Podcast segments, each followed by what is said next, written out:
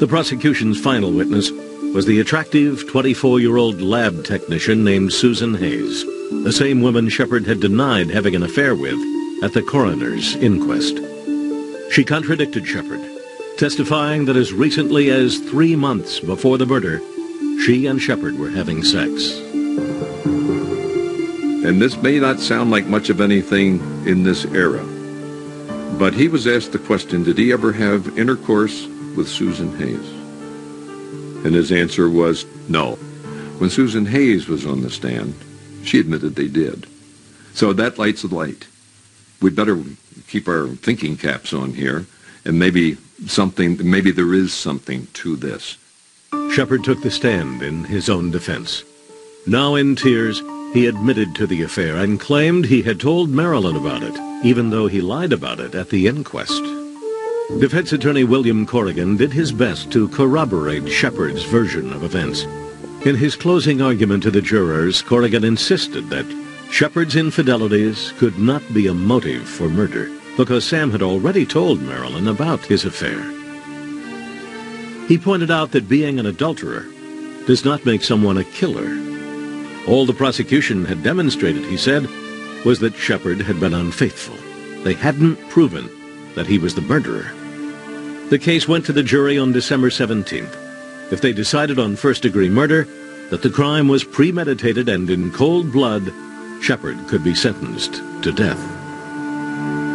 We took a straw vote, and as I recollect, the leanings, and I lean on that word leanings, were five or six said they felt as though he could be guilty. Five or six said that they felt he could be innocent. While the sequestered jury deliberated, reporters took over the courthouse, waiting for the verdict to come in. It was a Roman circus. They were camped out. It was a three or four story building over on Payne Avenue, and they were everywhere. There were bottles of liquor, and I mean, it was just uh, not what you would expect in a courtroom. After five days, the jury announced that they had reached a verdict. What was then the longest criminal trial in American history finally came to an end after two months. The judge called the accused to stand and face the jury. We, the jury in this case, being duly impaneled and sworn, do find the defendant, Sam H. Sheppard, not guilty of murder in the first degree, but guilty of murder in the second degree. The jury believed Sheppard was guilty, but not that the crime was premeditated. Let me stick my nose in here. This is where Sam Sheppard tells the judge, I'd like to say, sir, I am not guilty. Four days before Christmas, Sheppard was sentenced to life in prison. And this is pretty much where we left off last time. The jury convicts Sam Sheppard of murder in the second degree and sentences him to spend the rest of his life in prison. There's a lot more to come. And if you watch my episode introducing Truman Capote a few days back, you know that F. Lee Bailey is going to enter this case pretty soon.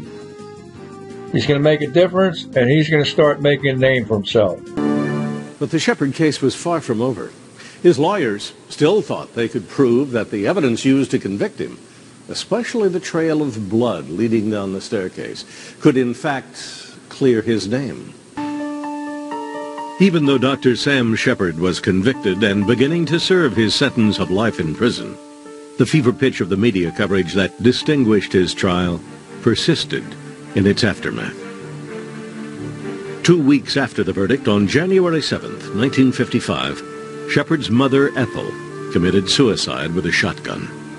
Years later, in an interview with a reporter, Sheppard would blame the media's rabid coverage of the case for her untimely death this hysteria and this uh, actual injustice killed my mother. The people that, that induced this injustice pulled that trigger for her head. Just as sure they committed murder. Now, they did commit murder. One week later, Sam's father also died. The stress of the trial and his wife's suicide aggravated a hemorrhaging ulcer.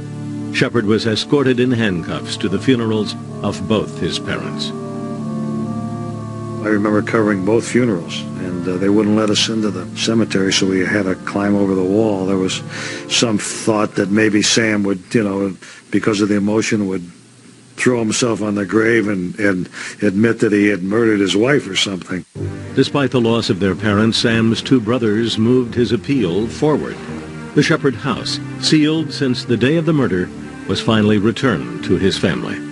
His brothers immediately hired a well-known forensic scientist, Dr. Paul Leland Kirk, to examine both the crime scene and the state's physical evidence.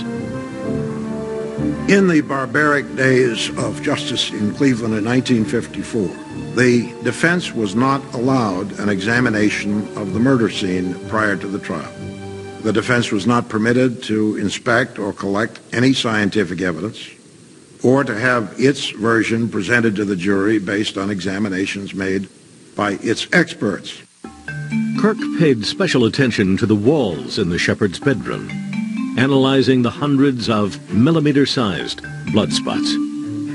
He determined that blood flew out in all directions from the point of impact, but that one area of the wall was clean of blood spatter, so the killer's body must have intercepted the blood flying in that direction. That meant that the killer would have been covered in blood, but Sheppard only had a single large spot of blood on his trousers. I got a butt in here again. That's correct. Sam only had a large single spot of blood on his trousers. But don't forget, he said he lost his shirt during his second fight with the bushy haired intruder. And somehow, that shirt mysteriously vanished off the face of the earth. I mean, police never found a trace of that shirt. Could that be because his shirt was covered with Marilyn's blood and Sam destroyed it? Just saying. In May 1955, Sheppard's attorney presented this new evidence to Judge Blythin as grounds for a retrial. The judge rejected it, arguing that the defense could have presented this evidence at trial if they had pursued it diligently. Two months later, the State Court of Appeals affirmed the conviction. Defense attorney William Corrigan then approached the Ohio Supreme Court. In May 1956, the highest court in the state handed down its opinion. The opening paragraph seemed to suggest a reversal. It goes this way. Murder, mystery, society, sex, and suspense combined in this case to captivate the editorial fancy on an international level. And it described a big scenario in the courtroom and then concluded that in this atmosphere of a Roman holiday for the news media, Sam Sheppard stood trial for his life. Then shockingly went on to conclude, but that's okay, because it was just barely fair enough. Sheppard's last resort was the U.S. Supreme Court. Corrigan pleaded for the High Court to review the case, but it declined. What had seemed to many observers like a weak, circumstantial conviction, full of error and opportunity to be overturned, was proving to be astonishingly resilient. Five years later, in August 1961, Sheppard's determined but weary attorney, William Corrigan, died at the age of 75. It appeared that Sheppard would remain in prison for the rest of his life. Fascination with the Sheppard case remained high. A television series, The Fugitive, loosely based on the Sheppard story, debuted in 1963 with the main character, Dr. Richard Kimble, on the run after being wrongly convicted for the murder of his wife. But the real-life unfolding of the Sheppard case was equally dramatic. And the main character was not a fugitive, but a brilliant young defense attorney named F. Lee Bailey. In 1961, after five years in prison, Sam Sheppard was losing hope. It seemed that his only option was to somehow sway public opinion and try to get his life sentence reduced. If he passed an independent lie detector test, it might spur a reinvestigation. A journalist close to the case approached a young lawyer and polygraph expert from Boston named F. Lee Bailey. The 25-year-old Bailey, who had passed the bar exam just one year earlier, was intrigued by the chance to represent one of the most infamous prisoners in the country. He was also convinced that Sheppard was innocent.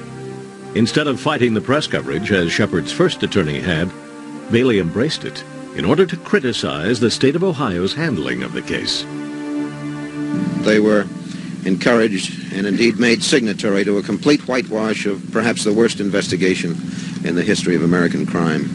I think it's an awful shame. Bailey decided to take a new approach.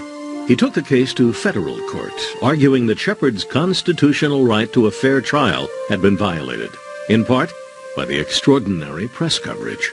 Three recent Supreme Court decisions had given the federal courts the power to overturn state convictions. Unfamiliar with the cases, the judge almost threw the appeal out. But after looking over the legal briefs, he called Bailey into his chambers. And he said, well, it appears that not only are you probably going to get a hearing in this case, but someone may have to let this fellow out, and it's not going to be me. He said, I'm referring this case to Judge Carl Weinman over in Dayton, and the best thing that ever happened to Sam Sheppard was Judge Carl Weinman. While Judge Weinman reviewed the entire trial record, Sheppard received a surprise prison visit from one of his biggest supporters. Ariane Tebbenjohanns was a 32-year-old woman from Dusseldorf, Germany. She and Dr. Sam had been exchanging letters for the past five years. In January 1963, she moved to Cleveland to be closer to him. She and Sam Sheppard were immediately attracted to one another as soon as she came into the prison and decided that if I got him out, that they would be married. Right now, are you very happy? I've thought so often about how it would be to hear his voice. I, I don't know.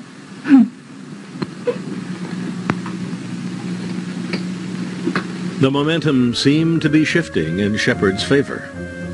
In March 1964, Dorothy Kilgallen, the star reporter who had written a syndicated column during Sheppard's trial, made a casual but shocking comment in a discussion at the Overseas Press Club in Washington. She recalled that before Sheppard's trial began, Judge Blythin told her that he saw no reason for the press to be in the courtroom because Sheppard was, quote, guilty as hell and the trial was a mere formality.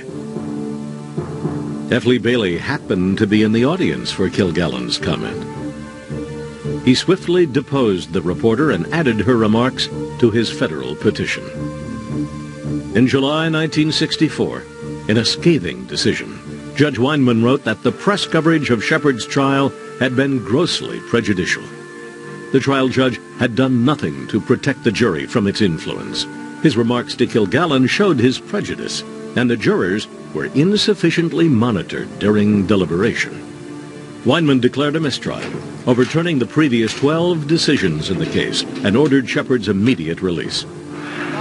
On July 16th, at the age of 40, after nearly a decade behind bars, Sam Sheppard walked out of an Ohio prison and into the arms of his fiancée, Ariane Tebbenjohanns establish my innocence and then go from there. How does freedom feel to you, sir?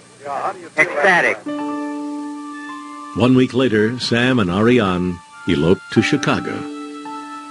Oh, uh, Ariane and I have uh, come to uh, make no plans ahead. All day she has uh, eyed every policeman. Uh, when we went down to get our marriage license, she uh, grabbed me by the arm. She said, here he comes.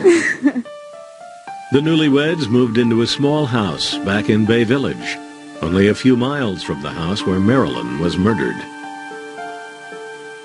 Well, it was really strange. I mean, here is this woman who, uh, after he gets out of prison, shows up, you know, in the United States, had never met him. And they wind up getting married. Uh, I mean, it just was, it was almost bizarre. The couple couldn't escape the zealous scrutiny of the press. An enterprising reporter discovered that Sheppard's new bride had a half-sister who had been married to Joseph Goebbels, Adolf Hitler's propaganda minister. The bizarre connection seemed somehow fitting in the ongoing media circus.